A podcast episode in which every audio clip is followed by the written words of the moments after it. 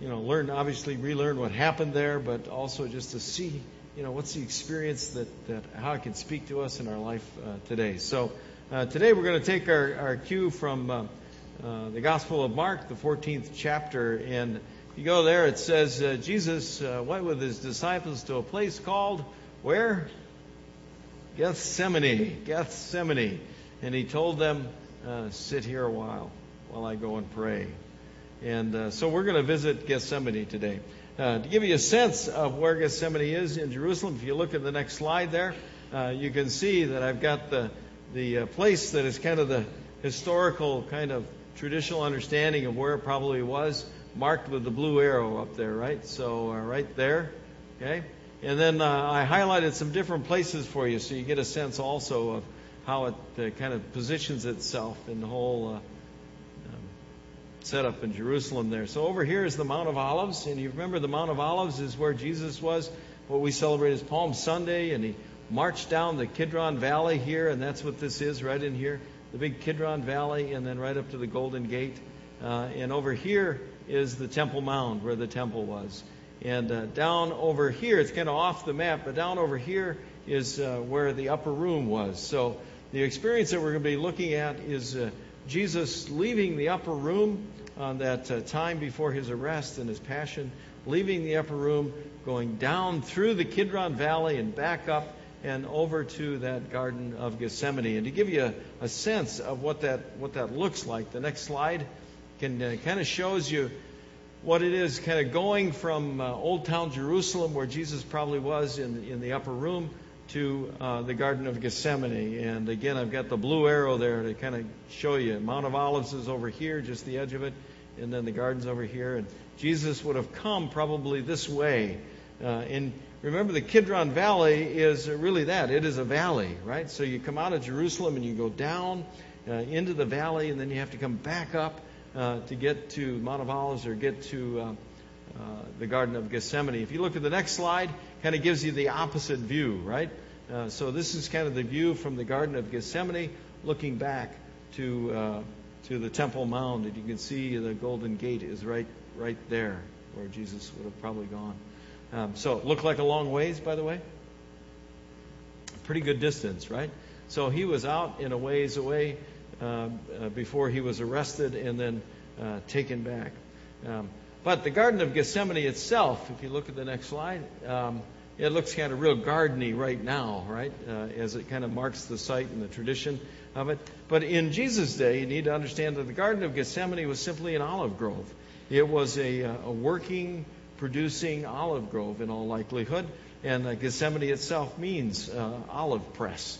And so, you know, in all likely, it was just this grove of trees that uh, the owner owned and uh, used and was producing olive oil with the press. And Jesus was somehow in relationship with this person. And so Jesus would withdraw. When he was in Jerusalem, he would withdraw to this, this olive grove uh, for kind of a time of retreat. And we know that he's there, of course, on this start of his passion, but he's probably been there before because Judas knows that uh, this is where he can find him, right?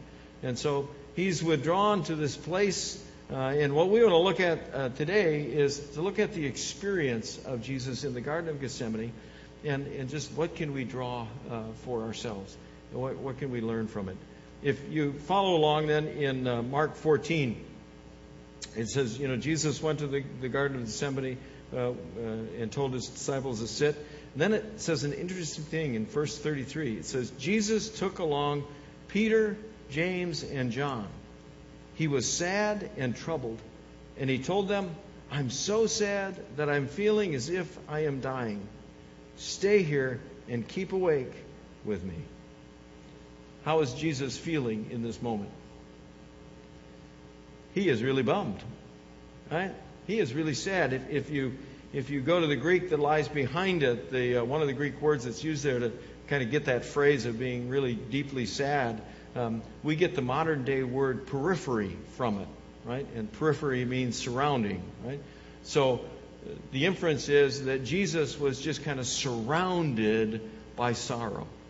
He, is just surrounded by his sadness and by his sorrow. It is just kind of this overwhelming weight that is just weighing on him in this night. So he goes to the Garden of Gethsemane and he's carrying this burden and this, this weight, and he goes there to accomplish, and he does two things as he, as he goes there. First thing you need to notice that he does was right in the beginning of that verse. You notice when he goes there, he goes with the 11 disciples, right? I mean, Judas is off betraying him. So he goes with the 11 disciples, but when he gets to the garden, he goes to specific disciples, kind of an inner circle, and says, Now you come a little further with me and just stay a stone's throw away from me. So interesting, isn't it? That when Jesus is in crisis, when there's chaos erupting now, his life is unfolding, it's, it's getting uncontrollable, chaos, things are going to start happening. He decides to go off and surround himself with some specific people. This is a learning moment. This is a learning moment for us. You know what so often happens to us? Our life goes into chaos and things get kind of awry and unexpected stuff happens and it's no longer calm anymore. It gets chaotic and it feels out of control and we get deeply saddened or we just get burdened or we get heavy. And we tend to withdraw and be alone. Anybody familiar with that? Right? Things get heavy. And so what do we do? We tend to withdraw from life. We tend to withdraw from our friends. We withdraw from our support systems and we tend to just kind of be alone. Right? It happens around church all the time. Some folks will have some crisis going in their life. They don't really tell us about it, and and so all of a sudden they're not showing up at worship, and and then uh, you ask their friends, well, you know, where's Susie and Johnny and Mary? Where where are they? And and they say, well, you know, I don't I haven't seen them for a while. I haven't. They usually call me, but I haven't talked to them for a while. See, so often the tendency for us is that when crisis comes, is to just kind of withdraw and try to suck it up and bear it ourselves. What Jesus does is he gives us a model that says, No, listen, I am so burdened, I am so saddened in this moment, but what's he do? He surrounds himself with some others. I think there's a learning moment there. He surrounds himself with others. That as he goes to the Garden of Gethsemane, he won't go alone. It says that he withdraws, yes, but just a stone's throw away, so that uh, these inner circle guys that he brings with them, they're within hearing distance of what's going on. They're, they're within earshot of what's going on. They, they can take in what Jesus is going to pour out in his prayers. Jesus surrounds himself with other folks. When crisis comes into your life, when you're in chaos, when things get really heavy, when burdens just weigh the heck out of you, what do you need to do? You need to surround yourself with other strong Christian people. You need to let them into the experience so they can hear what's going on in your life and help bear that burden with you. Second thing Jesus does in the text is it says that he not only asked them to go along, uh, but he also got busy in praying. He got busy in praying. If you uh, look at the picture, the next picture of uh, the Garden of Gethsemane there, when uh, when you're there and you're in the garden, you kind of tell you're in a whole olive grove, right? Can you count the number of trees that are there? How many trees are there? One, two, three, four. I can't count them all. Can you? Right? I mean, it's just a lot of trees in a garden, in an olive grove, right? You see, the reality is when crisis comes upon us, when, when we're in the chaos in our lives and they get really heavy, the Bible would teach us that we need to do more than just one thing. We need to get some multiple things going on in our life. One thing is surround ourselves with some other strong Christian folks so we don't go it alone. The second thing is we need to get engaged in significant prayer with the Father. And that's just what Jesus does. He doesn't just sit down with the guys and say, Now I got this problem, I'm feeling really sad unto dying.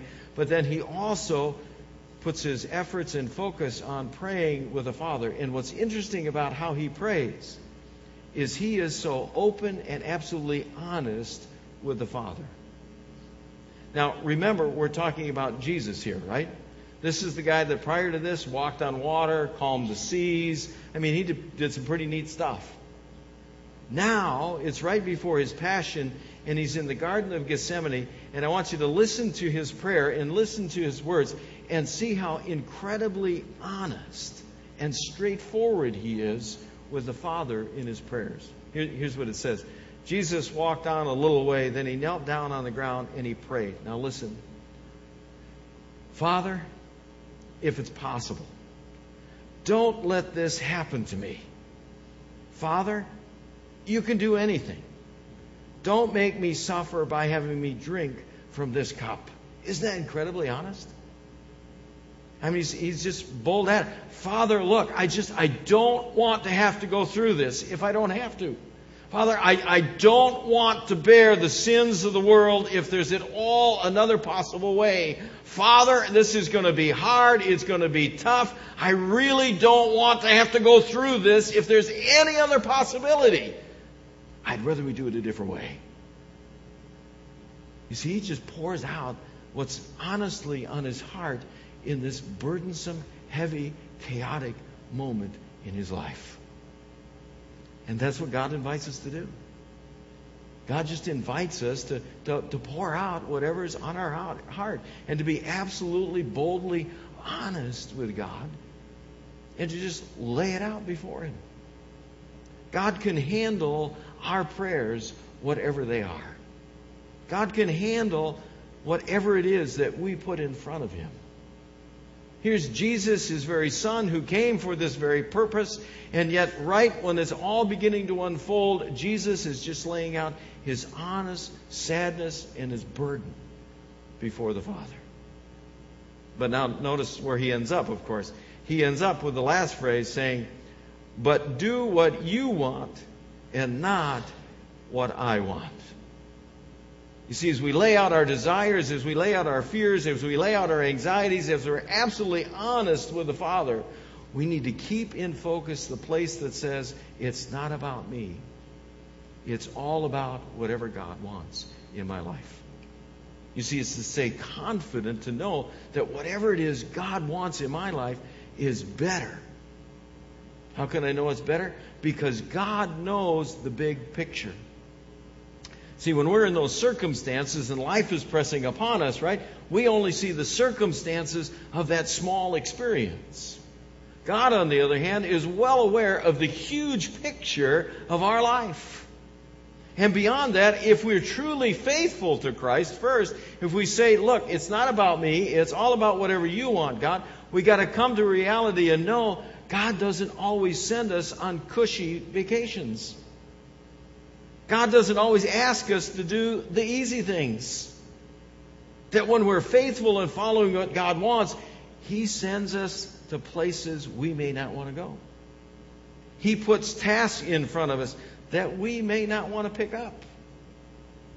But they're all about the big picture of Him understanding what needs to happen in our lives for our good. You see, Jesus was at that place. He was at the place saying, Look, ah, the way I see it right now, this is a heavy burden. I'm sorrow unto dying. Father, if it's all possible, is there another way?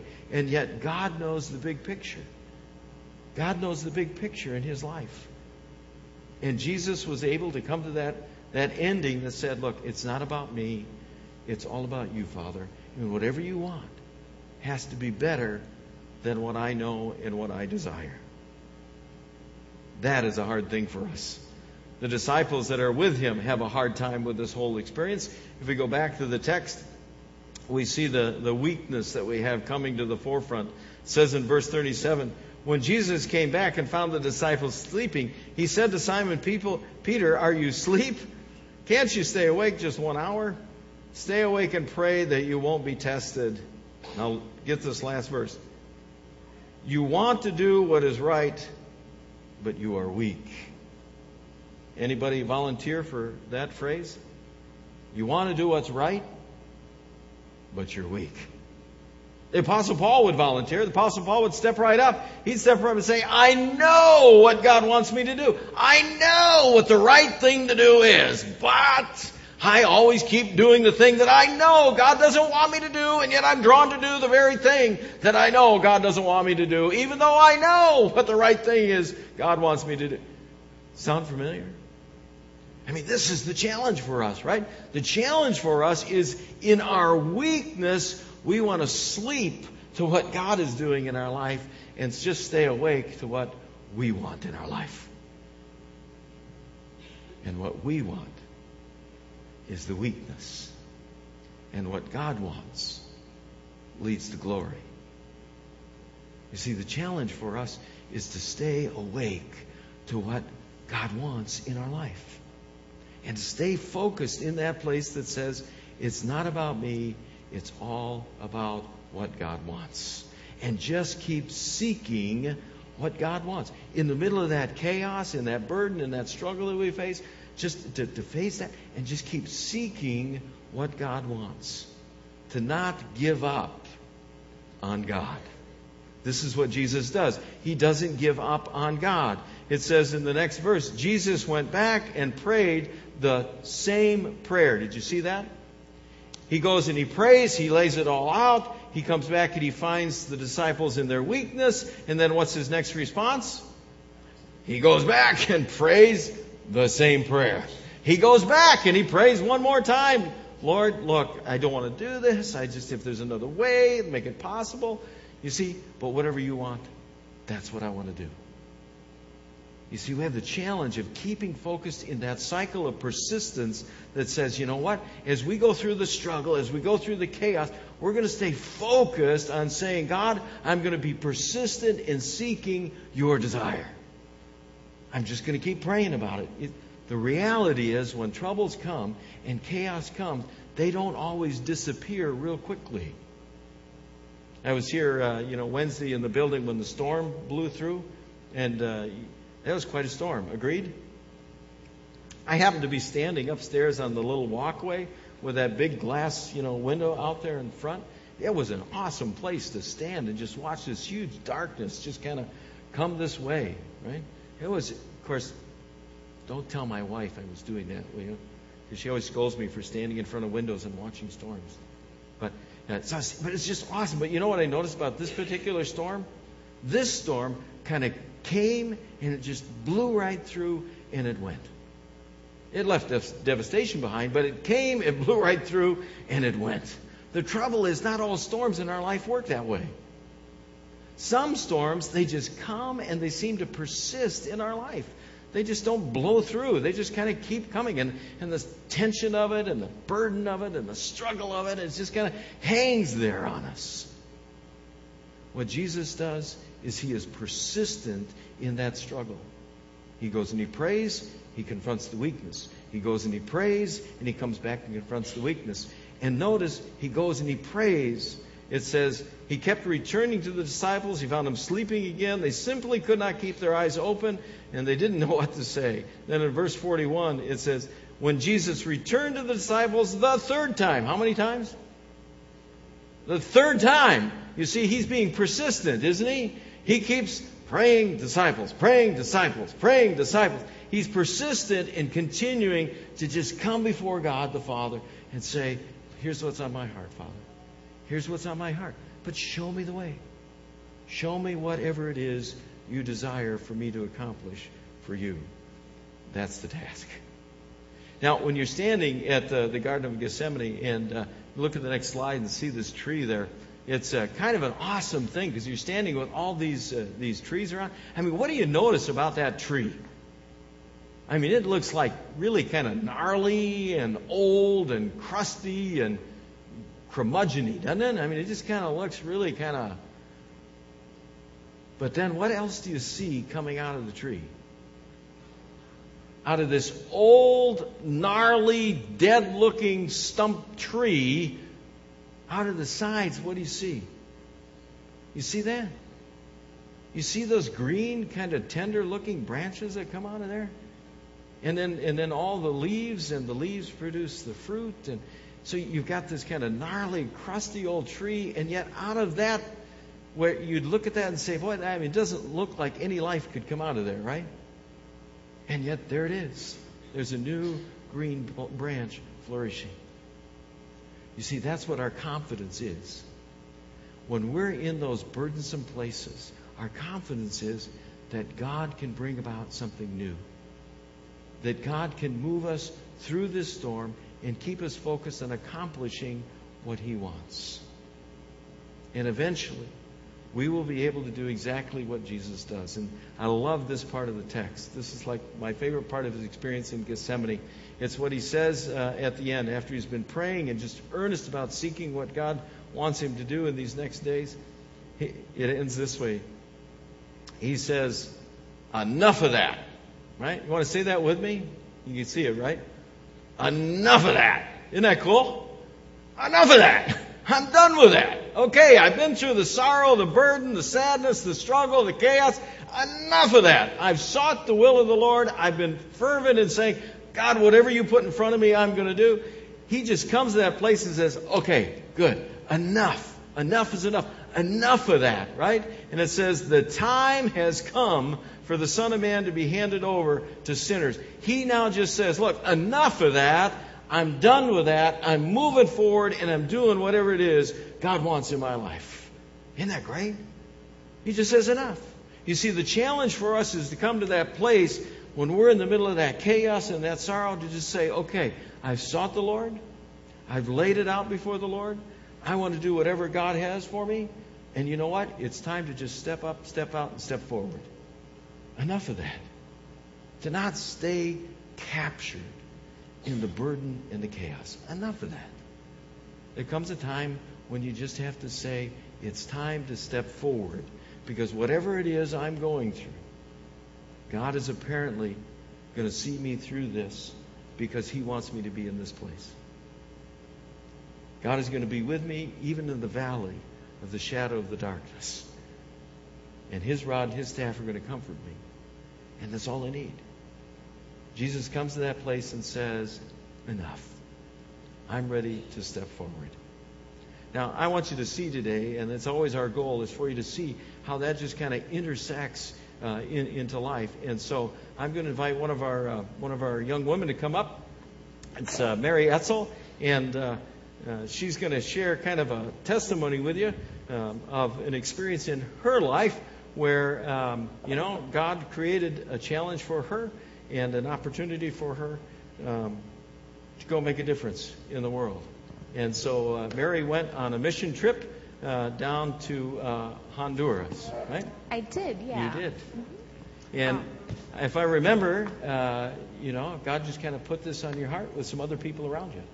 Yeah, he did. Um, originally, I was supposed to go last year, and um, there's a huge political kind of scandal, and the president ended up being ousted of the country by the military, and there was a military coup, and then a lot of violence surrounding that, and that all happened the day before I was supposed to go. So I ended up not Oh, going. she said year. that so politely too. Oh, there's just this little military coup, and you know nothing big, and It was very dramatic. But, um, so that all happened last summer, the summer after I graduated. So I was planning on going to Honduras, and then I didn't have a job lined up yet, so I kind of changed the whole course of the year. But thankfully, I was able to go this year. And that obviously created some challenge and some stress in your life, and some anxiety, and a Yeah. call for confidence in what God wanted you to do. Right? It, it very much did. Yes. So it was a good, um, it was a good year here. So. And He never uh, kind of took that off your heart to go to Honduras. He did not, no. um, in fact, when I, I got a job at Freighter, one of my contingents on hire was that I was able to go on this trip still. So it, it ended up working out really well. So um, here's a picture actually from the little town we were in, Orica, Honduras. It has a population of about 2,000 people. And then on the next slide, there's a picture of Honduras. It's in Central America, as most of you guys probably know. It has a population of about 7 million people, um, and the average income per person per year is $660, which is about 2.3% of what it is in the United States. It's about $31,000 here. So it's a very poor country. Um, 40% unemployment rate, and then back in 1998, Hurricane Mitch hit and destroyed 60% of the infrastructure of the country, so all the roads and the hospitals and the schools. So it's a, it's a place that has a lot of rebuilding to do. And then, of course, like I mentioned, the um, political coup. So, Yeah. um, That little thing. yeah, coup, yeah. that. So on the next slide, um, you can see a picture of our team that went down. I went down with a team of people from Blackhawk Church in Madison, Wisconsin, and that's where I went to school. And there were about five doctors, a few nurses, and a handful of people uh, just from the church who wanted to come and help out in the pharmacy or wherever. And it was a great group because we had uh, people as young as high school all the way up to retirees, and it was awesome. Then on the next slide, that's a picture of one of the clinic rooms. That was our procedure room, and this is those are two of the doctors who went on the trip. And in that room, we did everything from wash out ears to surgery on that little table over there. So it was quite the creative use of space. So it was great. And then on the next slide, uh, there's a picture of another one of our exam rooms. And the reason I chose to put this one up there, those, those are a couple other girls that went on the trip, um, is because you see the otoscope and ophthalmoscope on the wall in the background, and they have those little covers they stick on the ear thing. Um, they reuse those in Honduras. Here we just kind of, you know, toss them after every use, but they re- wash and reuse because they have to be really good stewards of their resources and they don't have a lot of money. And then this was stuff we brought down. Up there is our fabulous central supply room where we creatively used what we brought. And then down below uh, was our pharmacy. And we ended up bringing about 40 different, mostly over the counter drugs actually, but the people don't have access to them there. So we'd have people sometimes waiting for up to eight hours just to get Advil. So it was very, that, that was a very humbling experience too. And then we, uh, we're thankful to have a dentist along with us, and this is kind of the nicer part of the clinic here because the town had recently purchased a new dental chair because they were excited that they were having their first dentist ever come to work in the town. The first dentist ever. Ever. so there were a lot of extractions, not many cleanings done. And then this, this is one of my favorite pictures. It's just kind of like the typical mayhem of the day. If you look in the back towards where the light was coming in at the door, there's just a, tons of people there. There'd be anywhere between 40 to like 200 people waiting to get in to try to get to that central desk there where that tall blonde woman is standing uh, to try to get an appointment with one of our five doctors. And um, you can see in the back right corner, I'm being very helpful. I'm sitting in a chair. So. And then um, one of the things that Blackhawk really tries to, hard to do is partner with local churches um, in order to make it less of like a swoop and dive of a change and more of a long-standing community change. And the name of the church they work with is Alpha E Omega there. They have about 40 members, mostly comprised of women and children because men in Honduras aren't very active in the church. And uh, the reason I threw up the other picture over there is that their Sunday school room. So that's where all the kids, um, 12 and under, gather during the service for, you know, kids camp or whatever. And then this is just a little flashback. I did go to Honduras a couple years ago, and thanks so much to many of you guys here actually supported me on that trip. And we, I worked with the UW Landscape Architecture program to build this playground. So they've, it's really, it's been great. It was so cool to see the kids playing on it because last time I was there, they were playing in the street. So now they have some place to go. So it's good. This is just a random smattering. Of, the top picture is my host mom that I stayed with, and then um, the picture below is one of the nurses and one of the members of the church, and um, just a cute little kid in the other one. and then um, I wanted to end with this picture here. This is a picture of a man named Alfonso, and he's 87, and he lived in the community. Uh, he came to the clinic on kind of the middle middle of the week. It was a busy day, but I could tell, you know, he was having a lot of trouble walking. Had a walking cane, and we got him a chair, and finally got to see him at the end of the day, and he was complaining of pain on his like his backside, and took a look, and he had a huge pressure ulcer, probably from sitting so much because he could have having his mobility issues. So uh, the doctor and I, you know, we got it cleaned up, whatever, and um, sent him on his merry way, which is easy to say, but th- there's no paved roads in this town, so he walked another two miles to get back to his house, and uh, the doctor and I decided that we should pay him a home visit before we left, so we went to check up on him, and he invited us into our house, which was more of a, a little shack. There was no bathroom, barely a kitchen, just a bed, a room with a bed in it, basically, and um, you know, we helped him out medically, and then we were talking to him a little bit and came to find out he's actually a member of the Alpha E, Omega Church that's there.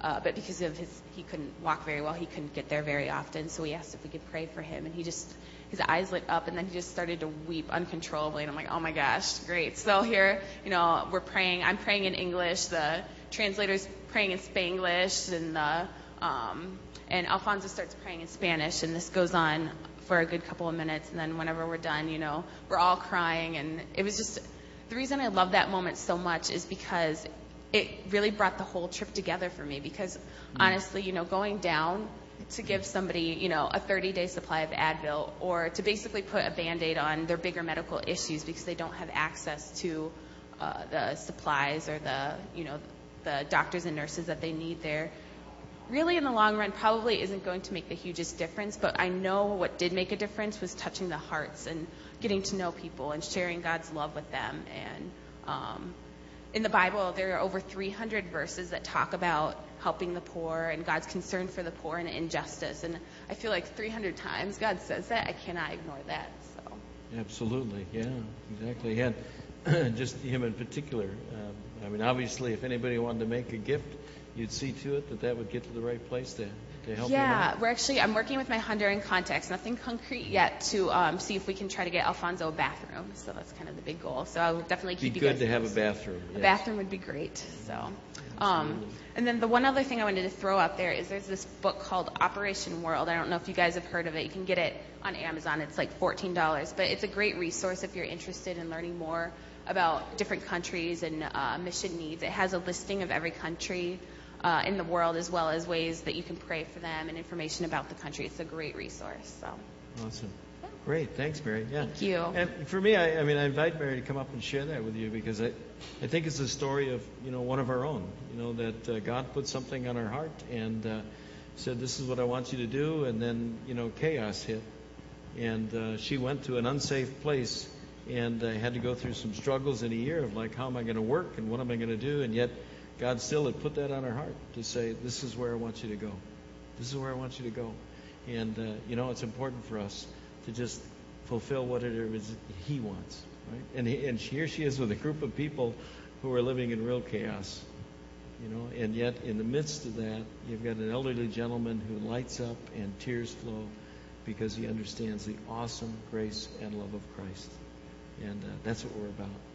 So I just hope you hear the word this day and you look at what Jesus did, you look at what Mary did, just look at your own life and keep asking that question what is it that you want, God? What is it you want, Father?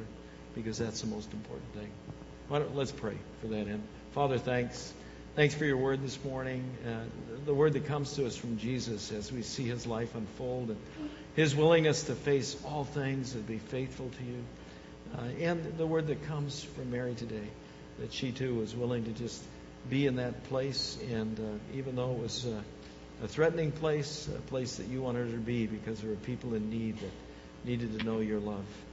And we just uh, thank you that you preserved and kept her, and uh, now you send her forward to do even more. Uh, we just ask your blessing now on everybody in the room that you would just speak to them about what it is that they struggle with.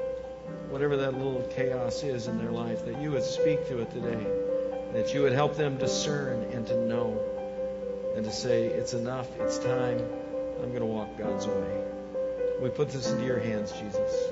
Amen.